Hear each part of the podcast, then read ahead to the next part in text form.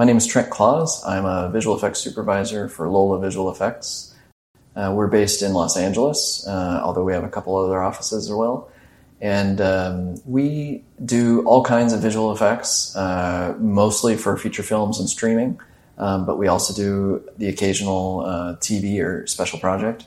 And we're most known for human uh, visual effects, so dealing with uh, human aging and de aging and then also um, you know making people taller or shorter or, or, green or blue or you know whatever the case may be. Um, that's really our specialty, um, and we've done a uh, tremendous amount of uh, de aging that you might have seen in the movies. Um, most of the de aging that you see in the Marvel Cinematic Universe has been done by us, um, from Michael Douglas in Ant Man to Kurt Russell in Guardians Two. Uh, Samuel L. Jackson all the way through uh, um, Captain Marvel, and uh, then even before that, um, uh, going back to you know ben, the Curious Case of Benjamin Button and um, uh, a number of other projects as well.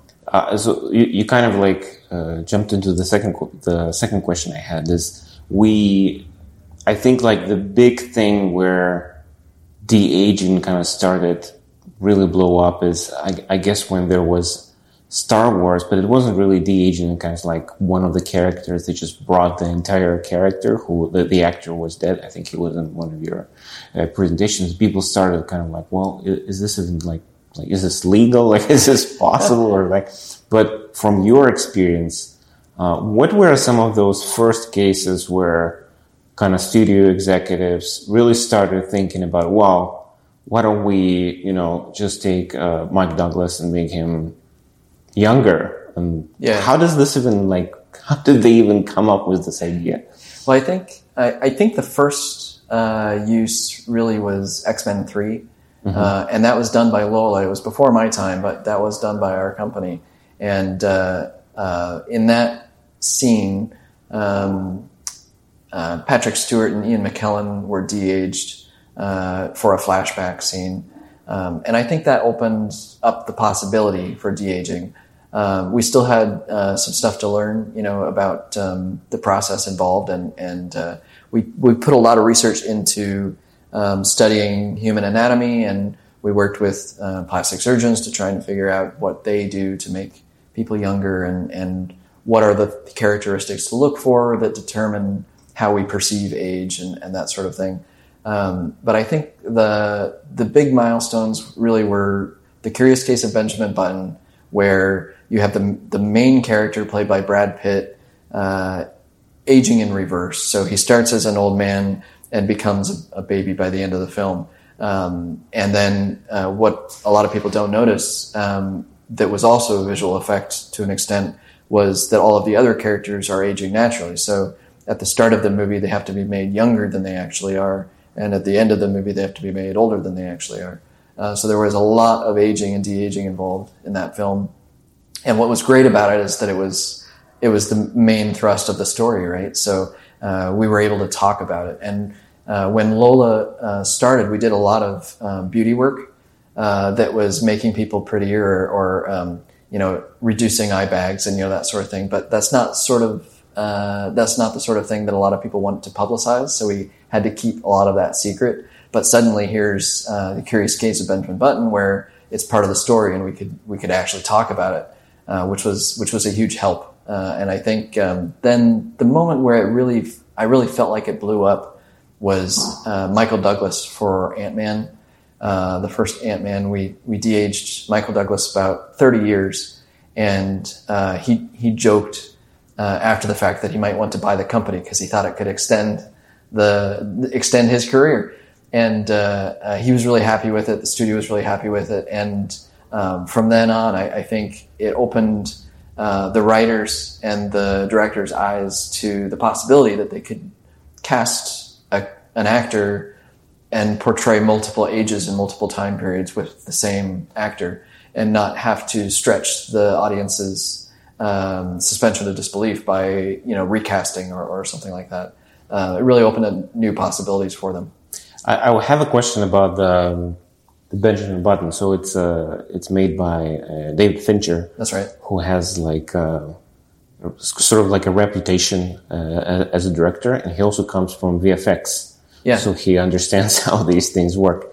Um, can you comment a little bit about how that uh, partnership went down? Like, did you like working him? And overall, it seems like a nightmare project to me because there's like so much stuff that you need to do. Because like you need to age all the cast forward, and you need to de-age this this guy backwards, Brad Pitt.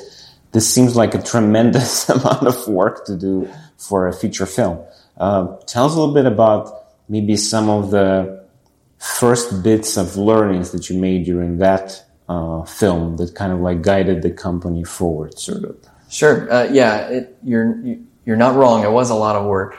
It was. Uh, I think we worked on that for a little over a year. Um, took to to do those effects, and um, it was it was not only a big challenge, but a learning experience for all of us. But um, uh, working with David Fincher was um, amazing. I, I, really like working with Fincher, and uh, in fact, we've worked on several projects of mm-hmm. his now. Um, we did in uh, the Social Network. Uh, oh, there were uh, there were twins, yeah, yeah. Uh, the Winklevoss twins, or the Winklevi, as mm-hmm. they were called, um, and we created the the twin of, of those. Um, and then we've worked on a few of his other films too. So it's been uh, it's been a fun um, uh, partnership, I guess. Uh, being invited, you know, to work mm-hmm. on his mm-hmm. movies from time to time. It's really really cool. Um, with uh, with Benjamin Button, um, it was it was a challenge to um, de-age uh, Brad Pitt in part because he has aged exceptionally well uh, he doesn't have a lot of wrinkles or clear signs of aging. And so when you're trying to de-age someone that doesn't have a lot of wrinkles, um, that kind of steals away the easiest tricks in the bag. You know, like uh, the easiest thing to do is just to delete wrinkles. Um, the harder thing to do is is what we've been studying for so long is is to try and affect the underlying structure. You know, the the muscles of the face, the fat distribution, uh, the the quality of the, the skin, the complexion, um, uh, all of those things contribute to, to how old you are, and and all of those things are very subtle and um, very easy to mess up. Uh, so you have to be really careful uh, that you don't push anything too far and that you stay within the realm of, of reality. Um, and that was that's that was a real challenge. But uh, I, I also feel like when you talk about the social network uh, Benjamin Button, basically any of Fincher films, because he does a lot of the VFX in them, mm-hmm. but they are all kind of um, unseen. So it's not like it's a Marvel film where there's humongous blockbuster effect where like this spaceships they blow up and everything blows up and you know rockets and stuff like that. And I think it really fits the kind of work that you do, where it's you're, you're trying to kind of like traverse this uh, uncanny valley you've talked about during yeah. uh, today's presentation. Um, give us some hints, uh, maybe about maybe like core principles that guide you and your team in your work, where um, you work with human face. So human face is something that we see every day. We interact. We we can you know um, we're trained to look at it. We're trained to understand it. We look at the very little details and so on. It's like it seems like the hundred million details are there to mess it mess it up. Yeah. How do you manage to kind of like guide everyone along this path and try to make sure that these effects are sort of unseen to like un, an untrained eye? We'll be back after a quick break. Ever thought modern video games should be more interesting? At the Gaming Blender, we take randomized genres, mechanics, and make a new game every episode. I've added permadeath. We have a survival game of a hardcore simulation, which could be House Flipper, and with the permadeath of XCOM. Then that all has to be an action adventure. Yes. Oh dear. Yes. And sometimes it doesn't quite work. And you you have a construction off over the course of the of the narrative. A construction off. The way the way we can do this is that we ditch your idea entirely. Entirely. Check out the Gaming Blender on all your favorite podcast platforms now.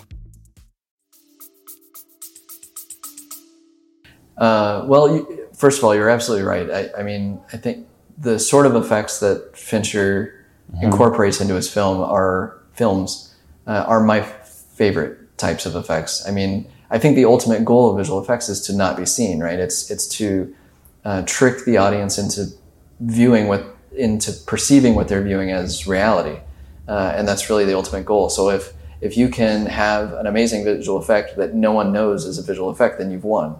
Um, you don't get any credit for it, but but you've but you've Yeah. won. That's the ultimate goal. Uh, so I think those are the sorts of things that I uh, like doing and, and trying to do those invisible effects. And uh, in terms of the face, you know, the, and the things that uh, we strive for um, that you were asking about, it, it's it's that you know we're we're trying to manipulate in things in such a way that people don't know uh, that something was manipulated. Um, a, a perfect um, success story was that um, after the first Captain America came out, when we made um, the main character uh, appear to be a very skinny person in the beginning of the film, and then uh, later he was, you know, he became Captain America, and he's, you know, big and strong. Uh, we had um, uh, people asked after the film how we made how we added all those muscles to him, how we made him big and strong. So they perceived the skinny guy to be the reality and the big muscly guy to be the effect. And it was it was the opposite. Uh, and that was that meant we won you know that was a victory. Because we we successfully made them believe that you know something there on screen was was reality uh, when it was uh, a heavily manipulated visual effect. To kind of like to to add to that, I, I remember reading uh, that what you just the story that you just in uh, Roger Ebert review of Captain America when he was still alive. He said like he said in his review that like they made Chris Evans like the the actor. Uh, virtually kind of like added muscles in him in CGI.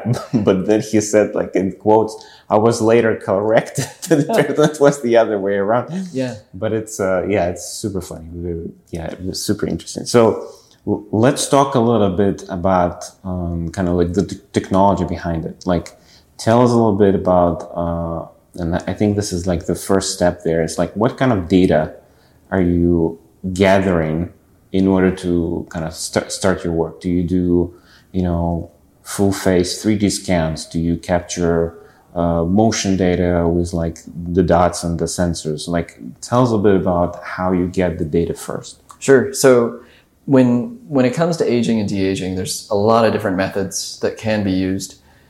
Lola is um, we have used virtually all of them from time to time, and you, you have to choose the right tool for the right situation. But um, generally speaking, our preferred way of doing things is to manipulate the original plate footage, uh, so the actual footage of the actor, rather than doing a full CG replacement uh, or um, doing some sort of head replacement or something like that. Um, we prefer as much as possible to use the original actor, and um, in doing so, we get to preserve, you know, all of the texture of their skin, all of their performance, and, and that is the most important thing because um, anything else that you do, any of the other options, you're filtering their performance through uh, not only technology but other artists. You know, you're you're you're having to reanimate things to try and match their original performance. But if we can maintain that original performance from start to finish, uh, then you're not filtering anything, and that's really what we strive to do. Um, and so, what we aim to do is to give the filmmakers um, the ability to shoot the actors on set, portraying their characters without any additional apparatus. They're not wearing, you know, a rig around their shoulders. They don't have lights and cameras pointed directly to their face. Um, they. Uh, in many cases, they don't even have dots uh, painted on their face. Um, sometimes they do, sometimes they don't. Um, but uh, as as um, uh, as uh, the least amount of uh, invasiveness as, as possible um, is what we strive for. And um, then after the fact, in post, what we will always do is get a 3D scan of, of their head or face. Um, if possible, we also try and track down if if it's um, an actor that's that's been around for a long time, Um, it's great if we can find a life cast of them from when they were younger. That's a great reference. Um, that's pretty rare that we can actually do that, though. It's only certain actors that would have ever had a life cast made. Um, but if it's there, we, we try and grab it. Um, if uh, they happen to have a 3D scan of themselves from you know a decade or two ago, you know that can be very helpful. Um, as time goes on, that will become more available to us. There weren't that many 3D scans being done 20 years ago, so uh, it's hit or miss whether someone has one or not. Um, and then once we once we have that stuff, we start looking for reference. Um, uh, we determine you know the age that they they need to be portrayed as, and what really is the goal of the filmmakers. Um, see if um, if they want a true to reality age appearance. Um, sometimes they don't. Uh, it often depends on the story. Um, sometimes it might be the case that the actor uh, has lived a different life than what the character did, and our environment and our actions has an effect on our age. So if if you if you grew up, uh, you know, in a very um, sheltered, safe environment, um, you might not show as much age mm-hmm. as someone who's who's uh, lived a, a, a, larger life. You know, um, so that can have an effect as well. Um, but once we've got the age nailed down and we've got the reference figured out, then it, it comes down to um, uh, artistry. You know, trying to um, find a look that works and find a process that uh, works for all artists uh, on the project. So, in, in your uh, pipeline, um, do you do you use AI at all? Do you use any machine learning uh, models? Yeah, we obviously never used to. Uh, it didn't exist in you know Benjamin Button or even Michael mm-hmm. Douglas days, but um, lately, yeah, we do incorporate um, AI into our process. Um, it, it comes around the, the time of the look development when we're trying to determine you know what they're supposed to look like. Um, AI can be really useful if uh, if there's enough training data for that actor, um, and that's all of the information that you plug into the AI uh, to make it um, have any sort of reasonable output. Um, and so if you don't have good training data, you're not gonna, you're going to get garbage out on the other end, and it's not not going to work. Um, but if there is enough training data, it can be a really useful tool to come up with reference material uh, for what they're uh, what they looked like, um, and occasionally it can be a really good tool um, to help with um, what they look like at certain angles uh, that can be problematic um, because we look often very different from different angles. Um, sometimes in footage that we get, uh, just the original footage the actor doesn't look like themselves. Uh, they they just look strange from that angle. And so in notes, uh, sometimes we'll get the note that it, do, it doesn't look like the actor, and and we we know it didn't look like them from the start. So that's something. It's a challenge sometimes to make someone look consistent uh, from any angle and uh, from any lighting situation. Um, that can be difficult, and and in that way, AI can help. Um, it's rare that uh, at this current time that AI can be used as any sort of final, final product. It always has to be further manipulated by artists, um, but um, it can be a useful tool. And we, we use it whenever we can, whenever it's helpful. So once you've got the the footage, the references, you worked a little bit with um, AI, got some more references, ideas. Uh, what goes next? Kind of like tell us a little bit about the process that your artists go through and uh, maybe talk a little bit about the stuff that you touched during the most recent um, presentation you did. Um, the wrinkles, the effects of gravity, and kind of like those common things uh, among people and how they influence how they age.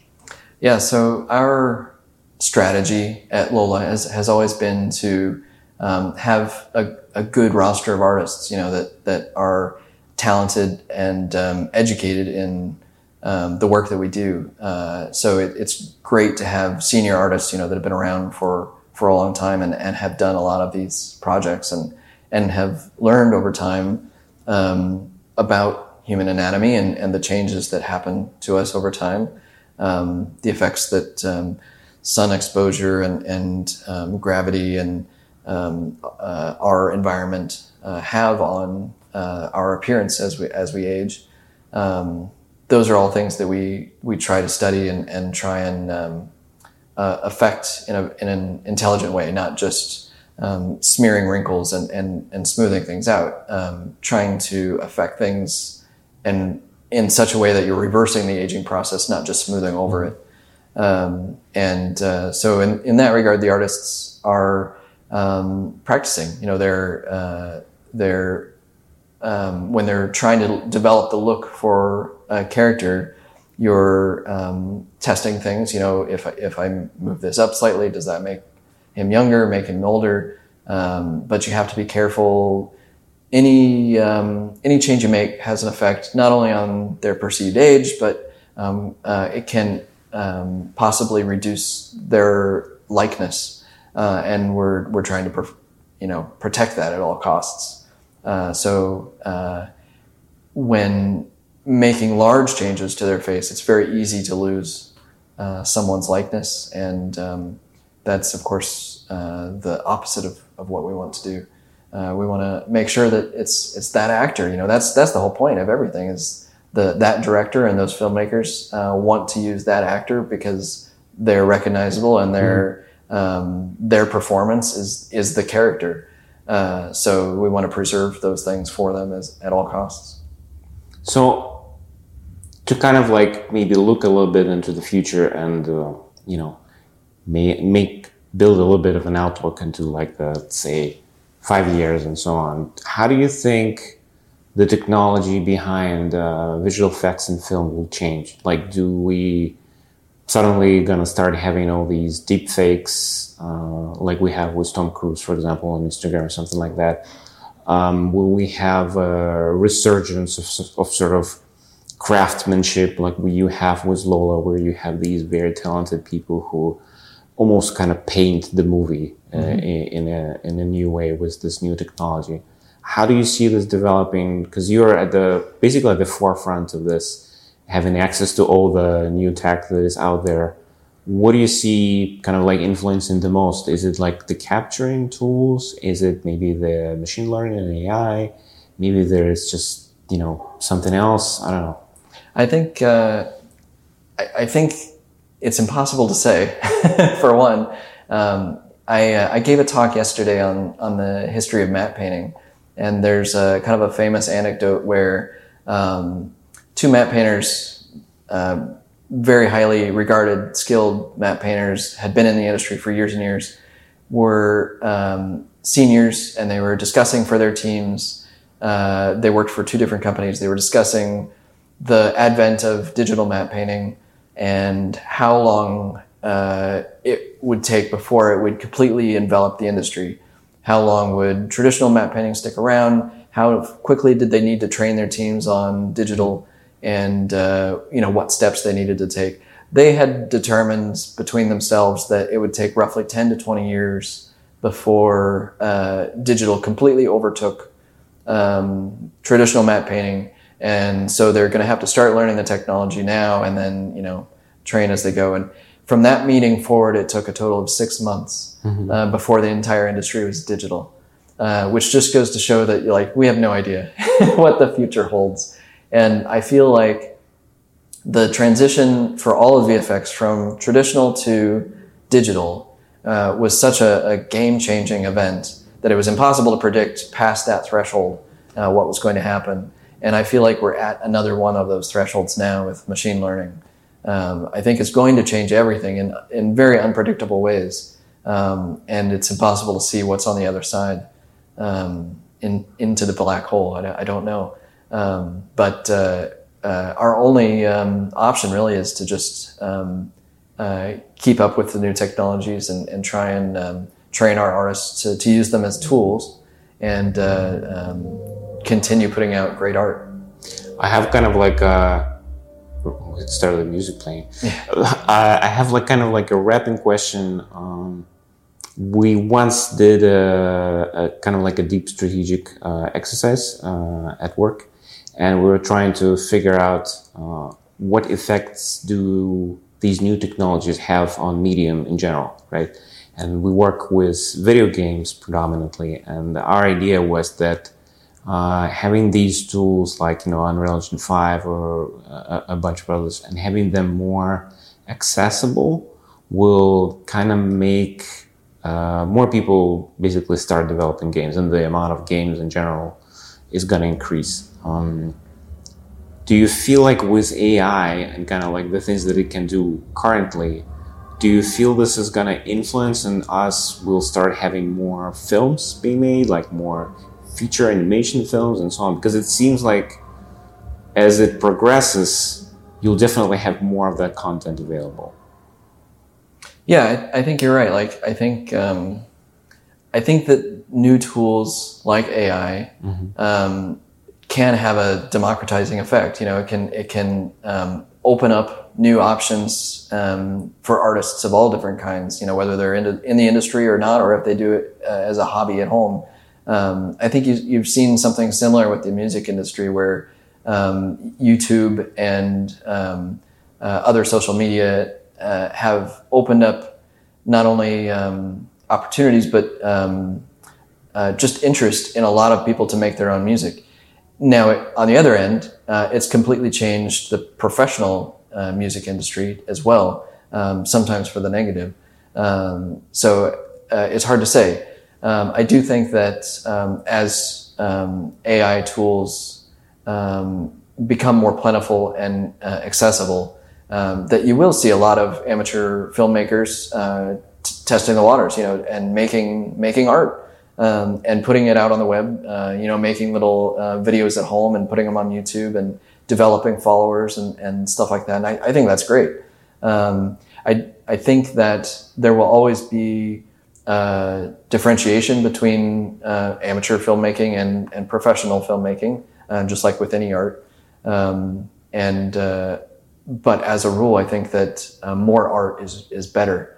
Uh, so I, I hope that um, tools become more available to everybody, and, and we just get to see more art. All right. Well, thank you so much, and uh, we'll put the links in the description to the company website so people can check it out. Thanks very much for having me. Thanks for enjoying another episode of the 80 Level Roundtable podcast. Check out upcoming episodes on the 80 Level website at 80.lv. Join our career site at 80.lv slash RFP. And share our podcast with friends and on your social networks.